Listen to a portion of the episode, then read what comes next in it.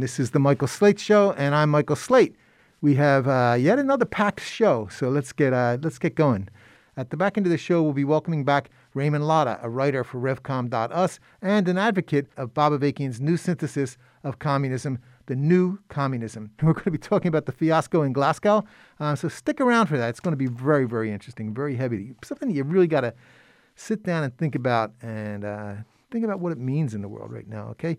And opening the show up, I'm really pleased to be doing this. I'm, I'm, going to play an interview that I just did with the makers of the documentary film Attica. And let me tell you, it, it is, a, it is a, just an amazing film, and these folks have some very important things to say. But before we go into the interview, I want to give you a small bit of this important and powerful film. So here's the trailer to Attica. Attica was f- fear there was 70% black and brown prisoners, all white guards. What could go wrong? Grab the guards, grab the keys. All hell broke loose. Tell me this, are these primarily blacks?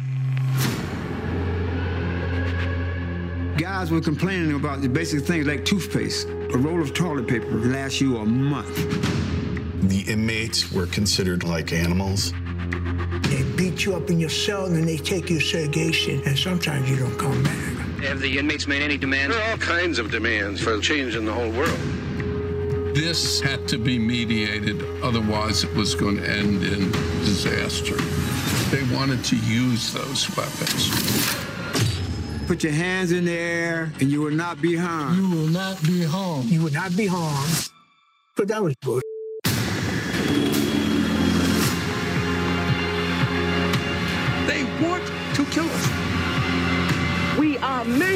He was waking up America. Somebody had to take a stand.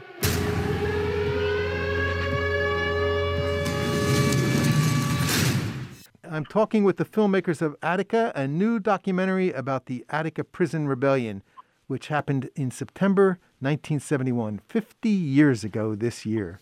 Stanley Nelson is an American documentary filmmaker, a director, writer, and producer of the documentaries examining African American history and experiences. He is the writer and co director of the film Attica. We're also joined by Traci Curry, who is the co director and producer of Attica. She is a national award winning producer, director, and writer of powerful stories with more than uh, two decades of experience. Both of you, welcome very much to the, uh, to the show. Thank you so much. Sure, sure. So what I want to what I want to talk to you about first is I think you know there's there have been books and documentaries made of the 1971 Attica Prison Rebellion, but this film seems to be much deeper than them. And you folks have been uh, very you've been planning this for a while. So let's you know, and I, I have to tell you because you know it was always knowing what what happened in, in, in Attica, and it was it was a, sort of something that it actually helped shape my life.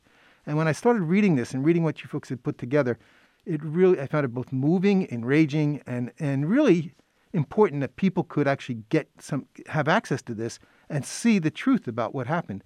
These there have been books and documentaries made of the 1971 Attica Prison Rebellion, but this film does go much deeper, and I wanted to talk with you about that. So, what? Why was this film so important to make? And I guess either one of you can know. I guess I'll I'll, I'll pick first. I guess unless you have a thought about you want to uh, Stanley. You, do you mind uh, being first? Sure. Okay. Um, you know, it's a film that I've been thinking about for a, a, a number of years. I just thought it was a, a story that that uh, told so much about um, our prison system, so told so much about race, told so much uh, about our government and, and, and power, and um, that it was a story that really hadn't been examined um, from all sides. And, and I thought that that um, uh, you know it was a story that was really worth telling, and it was a story that, that, that could be told and could be really a moving story. And, and also, you know, as a filmmaker, this story uh, of, of what happened in Attica for those five days plays out kind of like a thriller. You know, um, every day is different, uh, and every day is, is, is something unexpected. Yeah. Now, you know, one of the things that, that struck me is because that was that was actually a very big part of my life, of my life in terms of you know, being out in the streets, being radical, all this stuff, and understanding what and and I, I, understanding a lot. But then when I saw what happened there, it really struck me in terms of you know in terms of what was the, what was the reality in this country, and and I don't think it ever stopped. And I'm wondering now, Traci, why don't you throw some things in there too in terms of what you were thinking about along the same lines? Um, yeah, so excuse me, I signed up to the project. I didn't know very much at all about what had happened there. It was um, a long time before I was born, um, and I knew kind of vaguely that there had been some kind of disturbance that had happened at a prison um, in upstate New York. I knew, like I think a lot of people, the Dog Day afternoon scene wasn't really sure how that was tied to what actually happened, but I understood that whatever this event was was so resonant in the culture um, that just the invocation of it um, in that scene and in other places kind of brings up all of these ideas and um, emotions and feelings. And I knew that it had a lot to do um, with issues that I'm personally interested in around um, uh, the use of state power, um, law enforcement abuses, um, justice, race, humanity, all of those things. And so I was really excited to have the opportunity to kind of um, dig into the story and actually making the film was really a learning experience of, um, for me because I learned um, as we went along um, making the story. And it really was just kind of an extraordinary um, moment when you had these prisoners who are in, in, in, the unusual situation for prisoners of being highly visible um, because they had the media come in, articulate in their own words um, not only sort of the experience of what it was like to be in a prison like Attica at that time, but this demand for the recognition of their humanity um, through this list of demands that they were um, uh, calling out for during those days in DRs. Mm-hmm.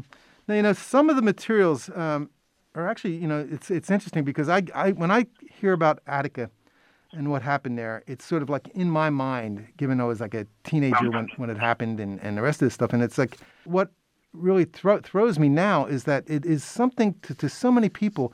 It's something that they don't know about, but it's also something that eh, you know it's a material that that, that yes, it's while it may be new, the the, pres- the prisoners survivors have been around for 50 years. And one of the things that, that's really important in this because they don't they don't disappear like in a lot of things in a lot of uh, things like this, a lot of uh, you know things that, that people get they get stuck in you know in the prison forever, or they get killed, or they get whatever, or they just get out and they just want to get away. But here, you know, the, the prisoner survivors have they have been around for 50 years, and their their stories have been told. I don't think their stories have been told in quite the same way that they're being told now, and it's really important, you know, when you get this. So I'd like to actually talk, I guess, Stanley, with you first. Is like, what was your approach to the interviews? You know, because it was so, it had been when you look at like everything that happened to the people in Attica, to all the prisoners in Attica. You think, you know, what, what they actually went through, what they saw, what was done to them. And then you're coming to them 50 years later and you're asking them, okay, you know, we've got to, we've got to talk about this. We've got to resurrect this. Basically, in the, in the country, we've got to resurrect what was, what was actually happening here, what was done, and why, why people do have to acknowledge that this was what was going on. This is what was being done by this government, and they can never forget that. So, what was your approach to getting people to join in the interviews? What, you know, what did you think people, what, and what do you think people learn from these interviews? Um, well, I'll let Traci answer most of that question because she she did the interviews. Um, actually, she did all the interviews. But you know, I think that that I knew going into the project, I felt that you know if there were about a thousand guys out there in the yard, um, and it was 50 years ago, then then certainly uh, some of them were, you know, aged, you know, 18 to 25 or so, or 30, and they would still be alive. And there were a, were a number of people that we could interview who, who might not have been uh, given, might not have been given the opportunity to tell their story. Um, and so that was how, how we kind of approached it um, from the beginning. But Traci can really talk about, you know, how the interviews were done. All right, Traci, you're on the spot now. Yeah, sure. Um, so, you know, as you can imagine, Michael, if you've seen the film, um, for anybody who lived through what happened on September 13th, 1971, um, that, that never leaves you. Um, this was a profoundly traumatic experience for every single person, um, not only the prisoners, um, but the observers, the families um, of, of the hostages, the members of the media, anybody that was there. this, this moment has really stayed with them. So, you know, I tried to be very mindful about that um, in my approach. um, to understand that it's no small thing to ask people um, 50 years after the fact um, to go back and kind of relive in great detail um, what it was that happened to them.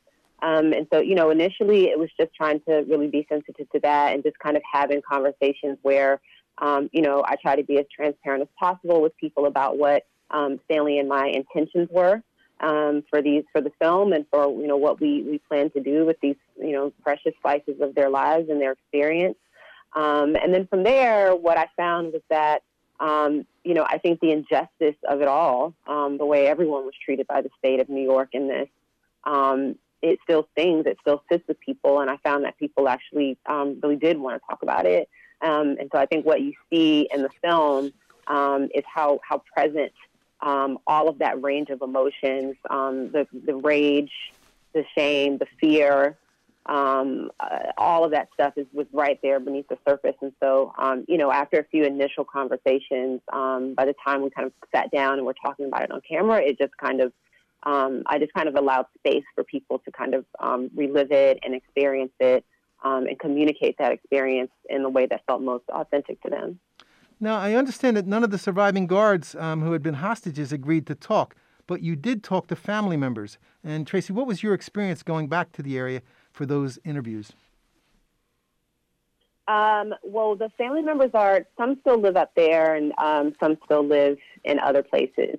Um, and obviously, you know, the, the the the guards and their families are going to have you know a different perspective on this than the prisoners. Um, and so there was a little bit of you know, conversation about, um, you know, what our approach would be in terms of, um, you know, representing all of the various perspectives of the story. And I try to be very clear with everyone that our intention was to tell a 360 degree story that includes as many people um, that were touched by this as possible, and that ultimately this is a story about um, the way uh, the governor this, and, and, and this, the power of the state is embodied in the governor um, abused um, and misused his power in a way that harmed all of them. Um, and I also, you know, let them know, and I think they sort of understood and appreciated um, that we were also trying to tell the story about Attica, not just a prison, um, but how Attica actually was a place. It was a community um, where people lived and raised families. And um, you know, you hear someone in the film talk about how it was a it was it was a company town, and the prison was the company, and that was you know not only kind of an economic driver, um, for the people of Attica, but it also was something that these people take great pride in. You hear someone talking about the generations of people that worked um, as, as guards in the prison, civilian employees in the prison, people on your block um, work there. And so, um, you know, I communicated to them, and I think they understood that we, we also wanted to tell um, that part of the story as well. Mm-hmm. You know, one of the things that got me, though, too, which was, you know, it was kind of, it was very heavy for this because, you know, you had. I mean, the horrific things that were done to people, and it was and it was horrific. And when you look at the you look at the the way the people were, I mean, people were treated like animals. And I'm not, I'm talking about the, the the, the people that were locked up in the jails were treat were, were treated like animals. I mean, the people that were killed, that were just slaughtered. I mean, and, and it's it, you know you're you're standing there, you're sitting there, and you're watching this, and you keep keep thinking that you know. basically, one, it's very interesting that um, none of the surviving guards who had been uh, ha- have been hostages agreed to talk, but you did talk to family members, and you know, and then you know, you think about this, and you th- and you're you're listening to that, and then you're thinking about, well, this was actually this was the Attica Rebellion, and it happened during the the, the period of the 1960s, where there was a lot of stuff that people were really, you know, I know it, it had a big impact on me, and it was because I was already yes, involved in the movement and all this other stuff, but there was a lot of revolutionary tumult that occurred in the in the course of this. It gave people a chance to understand what was happening in the society at this time, things that were always hidden. And when this, when when Attica happened, things were not hidden that much anymore. And it was the, you know, there was a, the film talks about specific events or personalities like Malcolm X and George Jackson and the murder of George Jackson, but there was something else, something in the air. And there were these younger prisoners who had very difficult, who had a very different attitude coming into Attica. Can you talk with us about that, Stanley? Yeah, I mean, I think that that, that to understand Attica, um, we had to place it in in uh, you know the, the 60s. Even though it was 1971, Attica could be looked at as the kind of end of, of the 60s. but that the the prisoners were being exposed to the Black Panthers. They were being exposed to the Young Lords, uh, George Jackson, uh, Malcolm X. You know, um, so many different things. They were part of, uh, even though they were in prison, they were part of the times, and and I think that makes Attica un- more understandable and the, the reasons why um, they would rebel and and kind of not just take the the treatment that that um, that prisoners were given in Attica for so many years. Mm-hmm. Now, another thing that I wanted to talk with you about, and I, I guess I can talk with you and then talk, uh, well, either one of you can talk on it, but I think it would be maybe good for both of you to hear it, uh, or for us to hear both of you on it. Um, another thing that stood out was how deep the commitment was, you know, that people made. Sometimes the period of the 1960s is treated like a like a fad or a fashion, you know, especially by those uh, 60s people who have made their peace with the system. But the, these people who were originally in prison for doing some bad stuff, stood up and demanded to be treated like human beings. They wrote and spoke about their demands. They never backed down, even when it seemed certain that there would be mass killings happening. And I think that that's one reason that people still talk about Attica, that people still have, you know, a lot of people, even people who weren't even born at that time, still under, a lot of those people can understand and they can find ways to find to, to dig into what was Attica. It's something that, that, that, actually it's permanently on the you know on the system on on what on people's minds. It's permanently there, you know, in a certain sense. So I'd like to talk about that a little bit.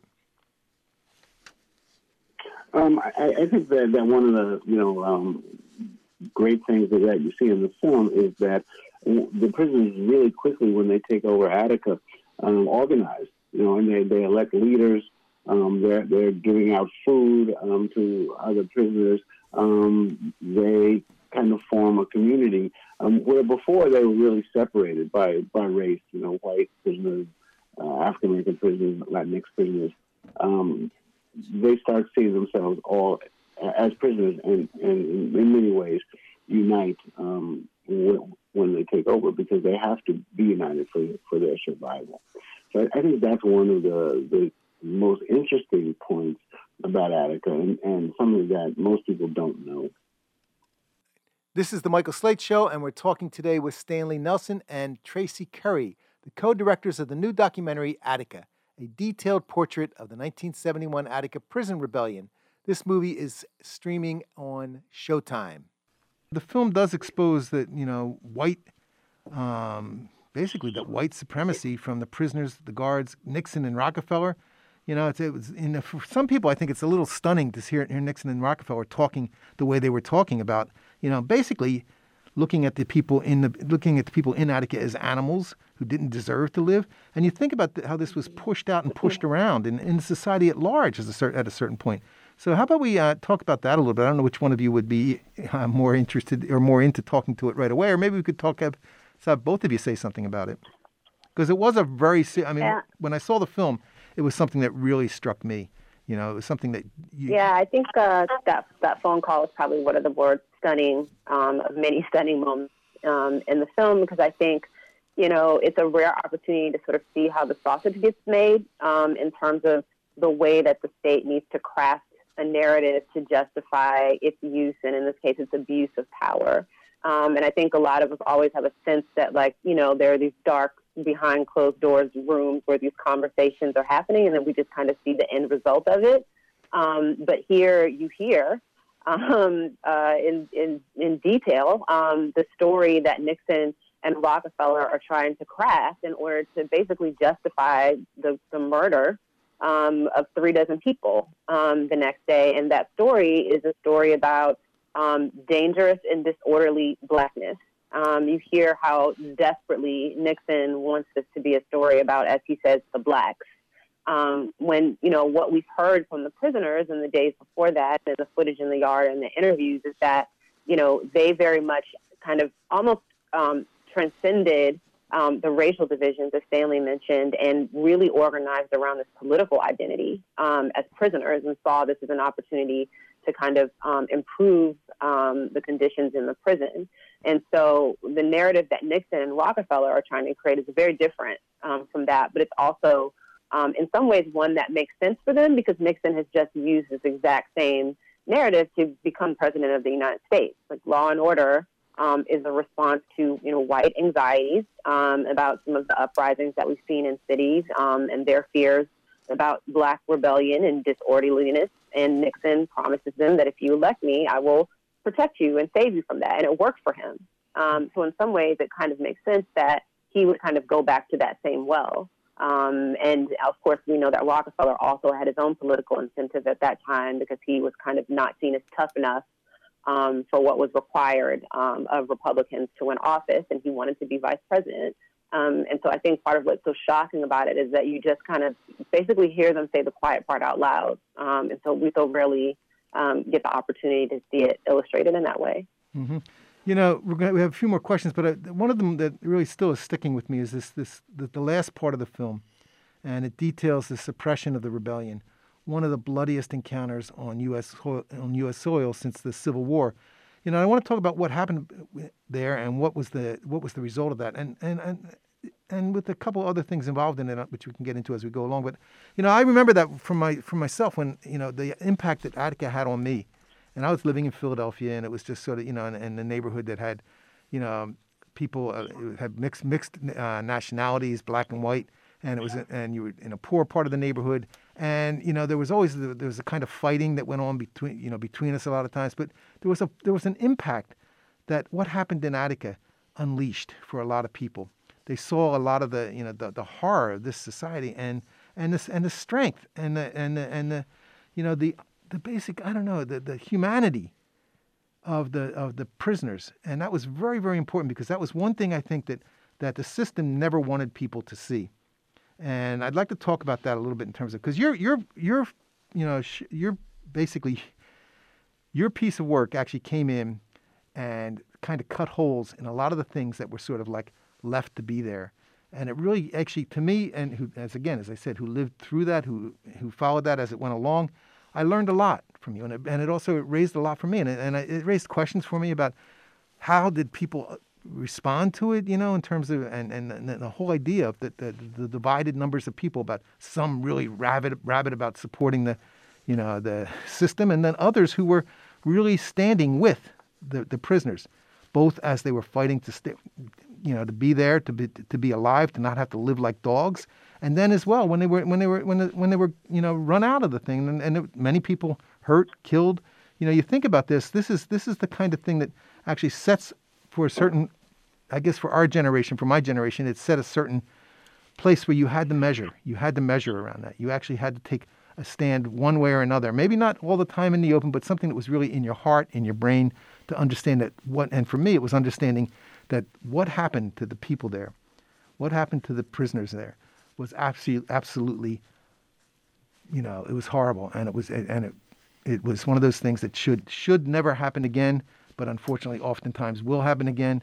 But it really does require a certain understanding by people of people about why, why did people, why was this allowed to happen? Why did why did it go on? And what was the what was the as it started to wind down, what was the what was the comment of people? What was the how were people looking at that?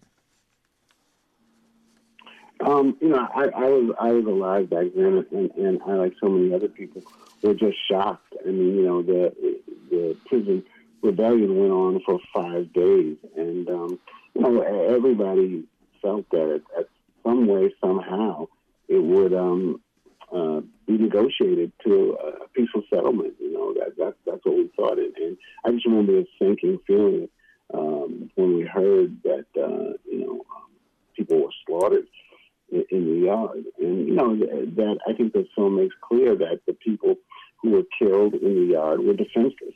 You know, they were, they, it was just a massacre of defenseless people. Uh, and that was so what was so shocking about it.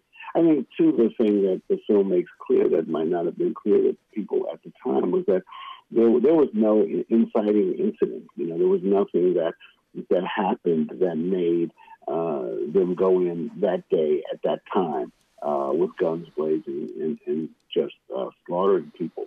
So it was needless and it was senseless. Um, and then Clarence Jones says so elegantly in, in, the film, you know, it didn't have to be that way. Mm-hmm. Well, how many people? How many people were dead as a result of all this? You know, it's kind of, you know, you think about it, and people don't you know, even as I was watching, I was I was thinking, I don't think that there's very many people in the country today who have any understanding of exactly what was the what was the reach of this? How many people did did die? You know, and this is this is something that was just you know.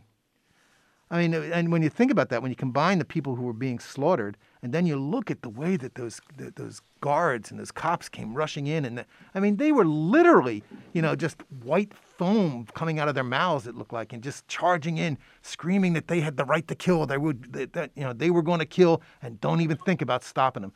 And that was something that was really sent not just to hit the people in Attica, but to hit all of the people, both in prison and people that were outside of prison who were on the underside of society, to, to basically have them say, look, step out of, out of line, and this is what you get because we can do it.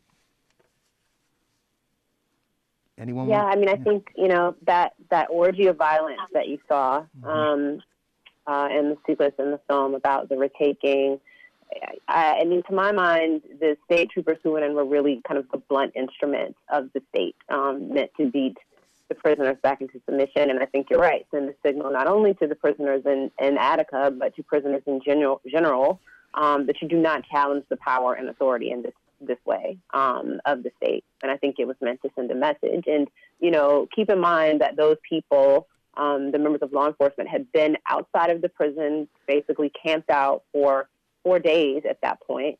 Um, they're not trained at all in doing any type of um, operation like this. Certainly not a riot control. The state police are the people that stop you on the highway and give you a ticket for speeding.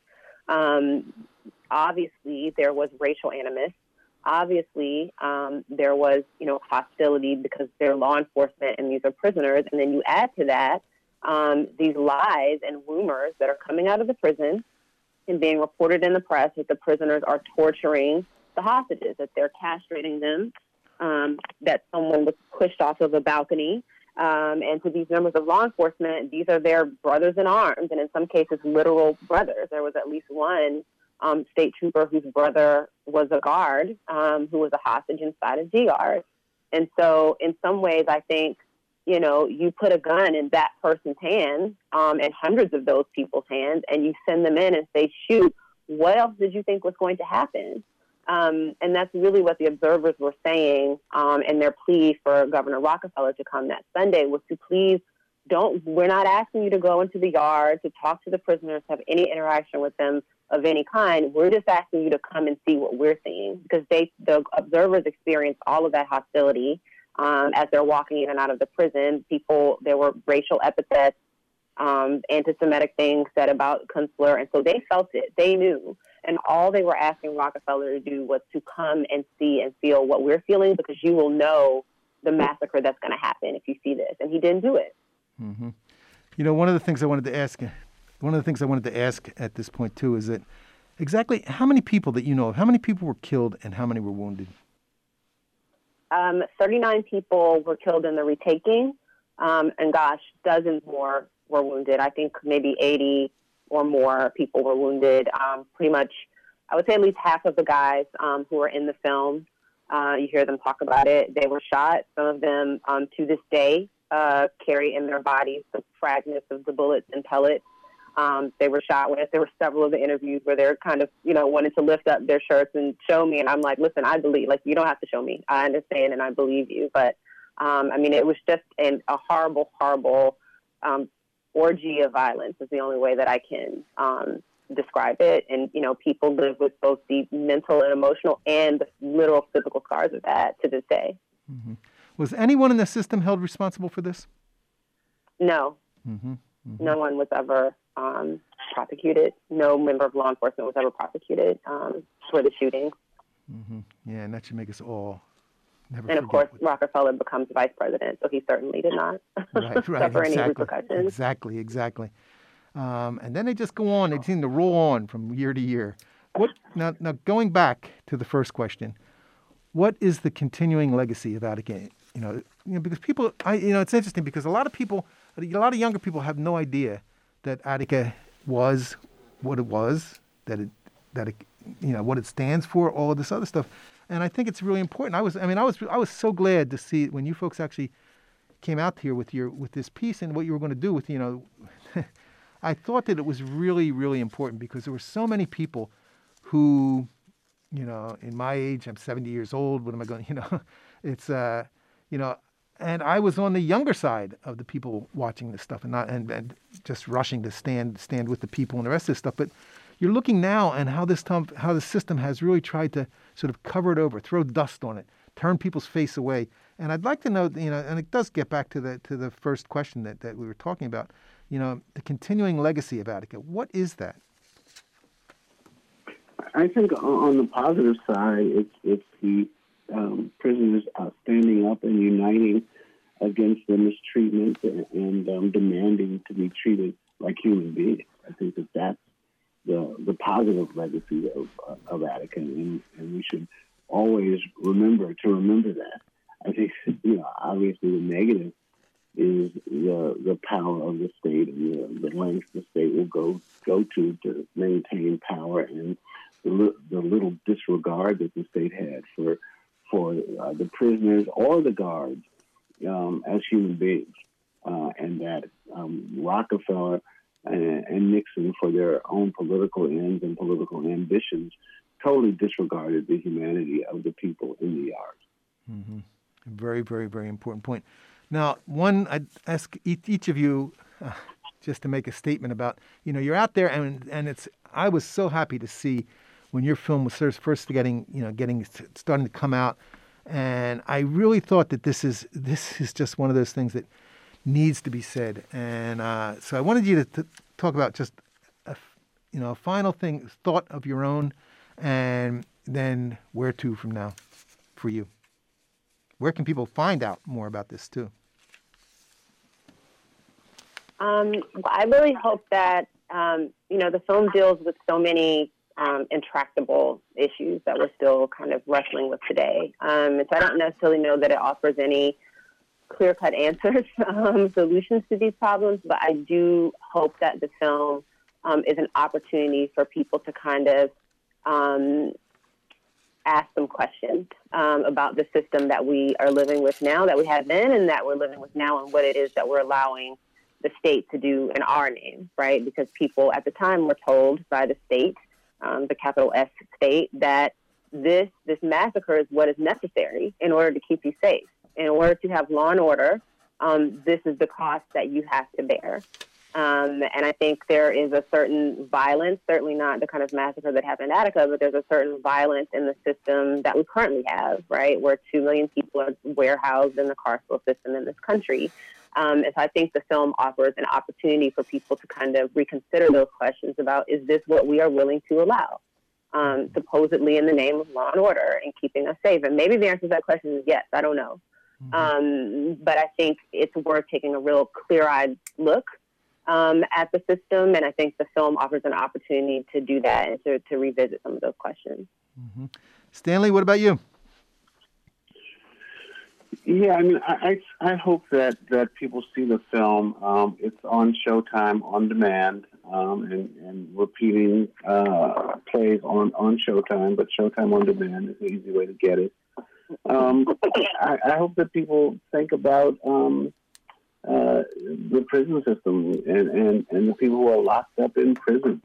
Um, you know, one of the things that prisons are meant to do is, is lock people away until we forget about them you know, they're in places like Attica, 250 miles from New York City. So um, we don't we don't see them and we don't have to think about them.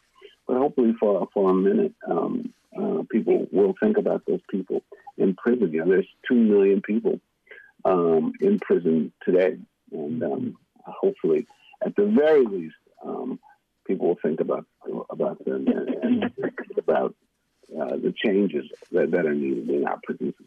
Mm-hmm. All right. Traci Curry, Stanley Nelson, thank you very much for a really just a, a very, very, very important piece that you've you've developed and put out in the in the world. And I hope it gets as far as it can here, and actually t- starts to change or poke at people's brains, make them think about what the hell is really going on and what they need to do about it. All right. Thank you so much. All right, that was uh that was a you know, it, it, it was an interview I think that really a lot of people really needed to hear And uh, hopefully, we can actually explore some other things like that as we get going. But now, before we go on to the rest of our show, I'm going to play one more clip. This is part of a statement made during the discussion with observers during the Attica Rebellion by one of its most articulate leaders, L.D. Barkley. So let's give a listen. We are men. We are not beasts, and we do not intend to be beaten or driven as such. What has happened here is but the sound before the fury of those who are oppressed. We call upon all the conscientious citizens of America to assist us in putting an end to this situation that threatens the lives of not only us, but of each and every one of you. We have set forth demands that will bring us closer to the reality of the demise of these prison institutions that serve no useful purpose to the people of America, but to those who would enslave and exploit the people of America. That was L.D. Barkley, who survived the murderous assault on Attica Prison, but was hunted down and murdered in cold blood when the enforcers came back to take the prison. We're going to take a quick musical break and be right back, so stay tuned.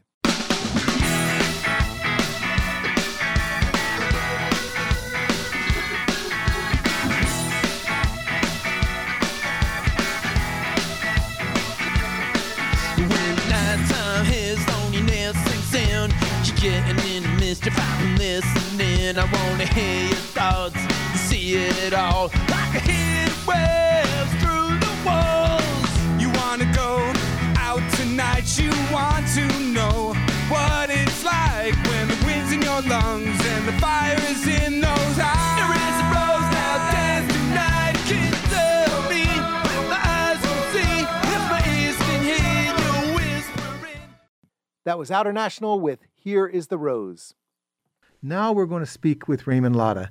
He's a writer for Revolution newspaper for Revolution, Revolution US, and um, he's an advocate for Bob Avakian's new synthesis of communism, the new communism. Beginning October 31st, the leaders of the world imperialist countries gathered in Glasgow, Scotland, to talk about the uh, the climate emergency that is being caused by the world's imperialist countries.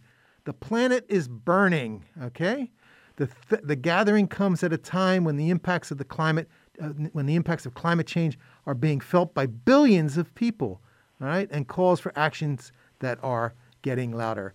And joining us to talk about this is just the person that need, we need to hear. His name is Raymond Lotta. You've heard from him a couple other times, and this is extremely important that we're talking with him today. Raymond, welcome to the show. Hey, Michael. Thank you for having me on. Sure. Um, I'm going to jump in and just you know forget a little a lot of niceties that we usually have because because we don't have the time right now. So I want to make sure we get as much from you as we can. So let's jump into this. The meeting in Glasgow of the uh, or the fiasco in Glasgow is a it's what it's, it's COP 26, and uh, there's a lot of people talking about this. What are these conferences that are going on, and, and why should we be concerned about it? Okay, so um, the Glasgow summit, you know, started uh, a little more than a week ago, and this is the uh, 26th meeting of what's called the Conference of Parties. These are the major um, countries in the world, and uh, it's dominated by the capitalist imperialist powers that set the agenda. And they are ostensibly coming together to deal with this climate emergency. And it just has to be said straight up, Michael, into your audience, that behind the facade of these breakthrough agreements that they're touting, this conference is a failure and a fraud. And this capitalist imperialist system and its rulers are truly taking humanity off a cliff. And only revolution, socialist revolution, gives humanity a chance to save the planet. But let me just, you know, zero in now on the climate summit as such. Uh, the agreements and declarations that are coming out in the last few days, and there'll be a final uh, um, a statement declaration over the weekend are completely out of line with what science tells us is necessary to do to confront this existential crisis. There's a rapidly closing window to act. And this conference is, as I said, completely out of line with what's called for and what's necessary um, you know, I just listened to CNN uh, before the interview, and um, you know, their commentator from from Glasgow was saying, "Well, this is really a, a, a, an epical summit. There's an unprecedented reference to fossil fuels, you know, in the documents. I mean, this has been known since 1987. And um, he also said that there are remarkable incremental changes that are taking place. So, I mean, this, you know, illustrates that this, uh, once again, is a charade of deception and empty pledges that feed paralyzing illusions. And also, uh, this is a platform, this conference, like the others, in which the great powers, the U.S., uh, China, Russia, Germany, Japan, are contending with each other to advance their larger global uh, imperial interests. So, you know, I think we should understand that there's a complete disconnect between the state of this crisis and what is happening to the planet. I mean, every year, 200,000 people die in India because of lack of access to water and safe water.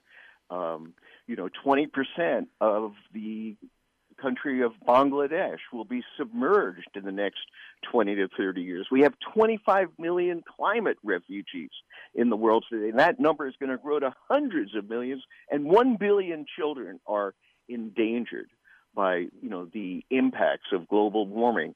So this is the actual real world backdrop, you know, to what's happening, and then there are these uh, really empty and hollow agreements uh, that are being signed and that are being, you know, uh, publicized to the skies. So that is the basic take on what is happening here. And if you want, we can just quickly um, walk through some of these uh, agreements that they've reached.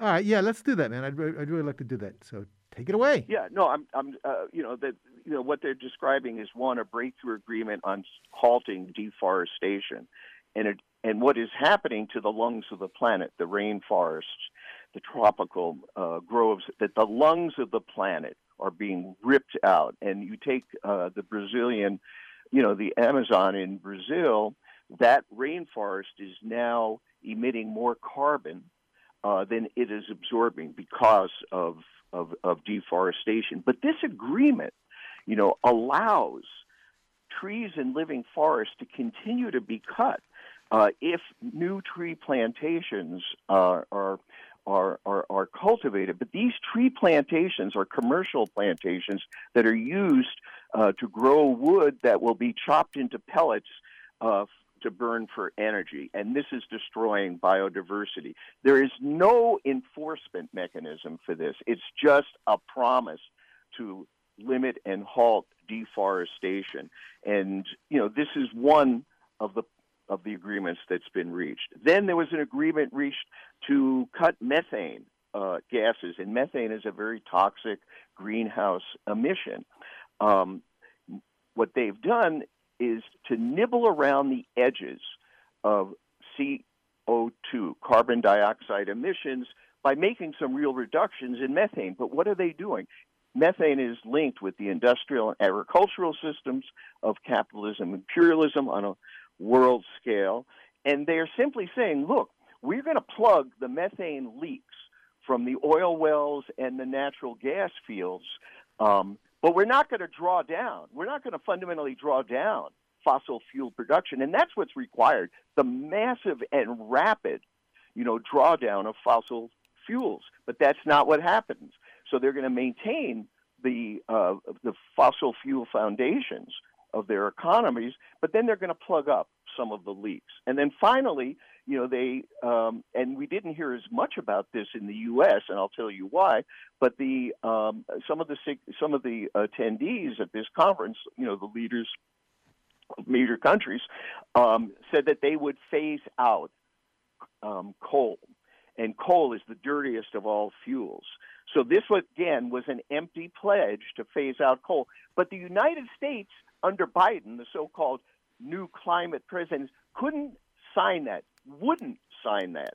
Why? Because coal still accounts for 20% of the uh, electricity produced in the U.S. Um, coal production will rise by 20 to 30% in the U.S. this year, and coal stocks are booming. So, all of this is an illustration of what a fraud and failure this conference is and the hypocrisy and the utter obscenity of the U.S. to kind of parade as uh, a climate concerned great power. Mm-hmm. This is the Michael Slate Show, and we're talking with Raymond Lotta, a writer for RevCom.us, and we're talking about the climate emergency, COP26, or the fiasco in Glasgow, and revolution, nothing less. You know, one of the things that, and I'm, I'm going to have to skip around a little bit on given the time we have, just coming off of what you've been saying, there are many people who who are sincere, who blame the system for for the emergency, but are still looking for some kind of solution other than revolution to overthrow this whole system. I'm I'm thinking here of you know when you're talking about Green New Deal, things like that. What's the problem with these schemes and, and, and illusions? Let me just say that fossil fuel is deeply embedded in the structure and profitable functioning of this system. You know, in the transport and power infrastructure, fossil fuels are essential to the um, cheap labor global supply chains, the factories, ships, and warehouses fossil fuel is essential to the functioning of the U.S. military, which is not just the number one institutional consumer of oil, but uh, emits um, more uh, greenhouse emissions than three quarters of the countries on this planet. Now, the Green New Deal is a solution that is proffered from within the framework of this system. A, it takes the standard of living of the U.S. as a given and says that look, we'll just turn this economy into a, a renewably energy, a renewable energy powered economy. But the U.S.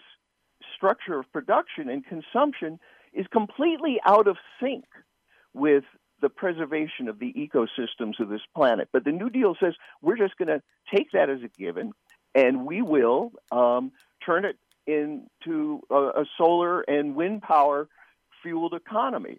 And this is unacceptable, and it is not a solution. Second, the Green New Deal, if you look at uh, uh, AOC's, um, uh, you know, the legislation that she was offering, and that's you know written into the, you know, that she entered into the congressional record.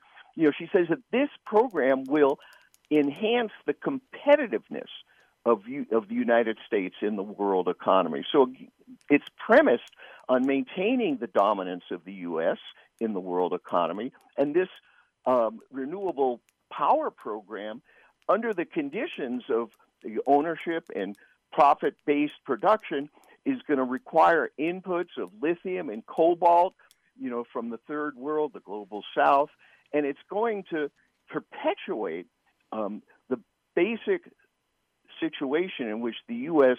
you know it plays this dominating role in the world economy, exploiting world humanity and plundering the resources. It's not a shift away. It's not a transformation of this economy and its relationship to the world and to humanity and to the planet, its ecosystem. So this is just an example of you know of what is wrong with these proposals and we really can only confront this problem, this crisis, this existential crisis, by recognizing that um, to deal with climate change, we need total system change. We need to overthrow this capitalist imperialist system, put an end to exploitation and the plunder that comes with this profit based system, which sees nature, which treats nature as simply an input into for profit production and which operates according to this dictate, this commandment that the system, the economy, the units of capital that are its foundation must expand or die. It's competition, it's control, it's rivalry for markets, for resources.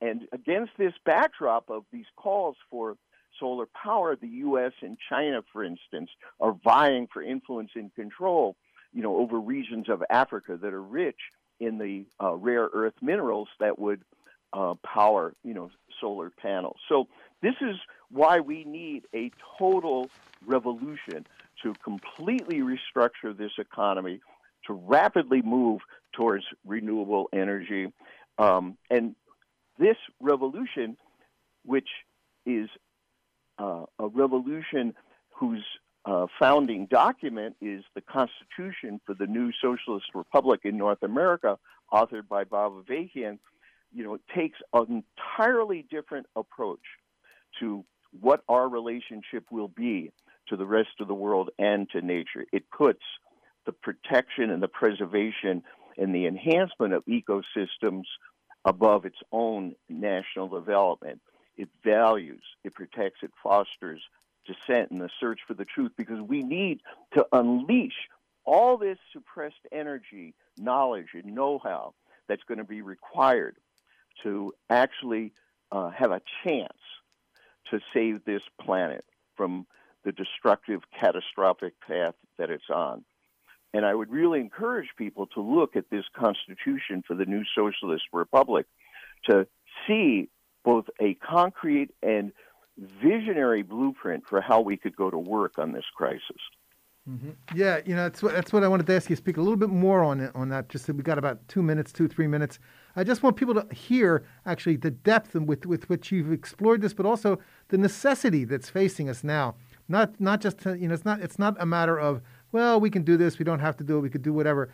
You uh, actually have you know you've laid out a very strong argument for this thing has to be changed all the way through, and I'd like you to just maybe leave people with a with some understanding of what now in terms of the, where we're going. We have about three minutes on that. Yeah, well, what I'm saying is that we need we need to make revolution, and this is not some far off proposition or dream. We are in a rare time when revolution becomes possible because of the you know the, the situation in society in the world. We're talking about the the infighting within the you know within the ruling class, the deep divisions in society, and what people are being forced to confront. You know about what's happening to the environment, the white supremacy that's baked into the functioning of this system. You know the threats to women with the right of abortion under attack, and all of this is part of the the backdrop and the ground on which the in which people can be, you know, confronting all this, you know, calling into question, you know, the way this system operates, the way the society is, and it's in this condition, in these circumstances, this dire my, um, environmental emergency and everything else I've just spoken to, where people can raise their sights to a whole other way uh, society and the world could be. And this Constitution for the new socialist republic sets out how we could actually go to work on this. And here I just want to quickly, you know, summarize some key elements of socialist sustainable development that, as I said, the new socialist economy would put the preservation of the planet above its own national development. It would, um, it would uh, be premised on uh, internationalism. The whole world comes first, promoting revolution, and uh, and, and, and releasing unprecedented cooperation uh, to go to work on this crisis, making resources and know-how available, sharing that knowledge, no intellectual property rights, no General Motors, no Bank of America, the resources of society being utilized for the betterment of humanity and the protection of the planet. Um, we would be moving decisively towards uh, the dis- towards uh, a renewably based economy. One of the first acts of this revolution will be to dismantle all the military bases and that whole network of cheap labor, pollution intensive production. Mm-hmm. And we'd be forging a different kind of society, a different kind of city, you know, more sustainable with local food production in which work is united, meaningful work is united with community, and you're breaking down social divisions. And we'd be struggling against this whole mindset of consumerism, you know, that our value and worth depends on what we have and how much of it and how many toys at the end of the day. And as I said, it's unsustainable. A Green New Deal, the current status, this capitalist imperialist uh, structure that is the U.S. is unsustainable. It would require five Earths for the rest of this planet to live at the consumption levels that exist in this country. And we would imbue people with values of appreciating the rich diversity of the ecosystems of the planet and our responsibility be caretakers of it for current and future generations. Great, Raymond. Great. Very. Thank you very much for doing this, and I look I look forward to having more of you on this show, man, because we really need to hear this kind of stuff. We have about 45 seconds to get out of here, but thank you very much for joining us today. Hey, thanks for having me on, and uh, I would encourage everyone to go to revcom.us for uh, ongoing coverage, both of the Glasgow Summit and of the environmental emergency. All right, Raymond. Talk to you again soon, man. Take care. And that brings us to the end of another show. I want to thank my guests, Stanley Nelson and Traci Curry and Raymond Lotta. I'd also like to thank my assistant producer, Henry Carson, and each and every one of you for your tuning in.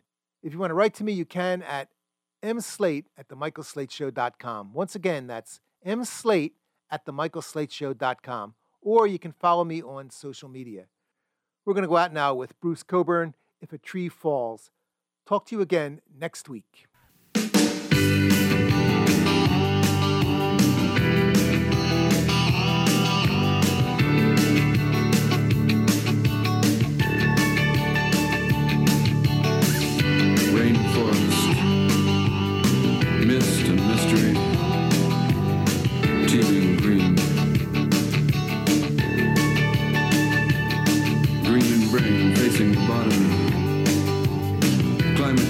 Center for the world. Ancient core coexistence hacked by parasitic greedhead scam. From Sarawak to Amazonas, Costa Rica to mangy BC hills, Cortege rhythm of falling timber. What kind of currency grows in these new deserts, these brand new floodplains?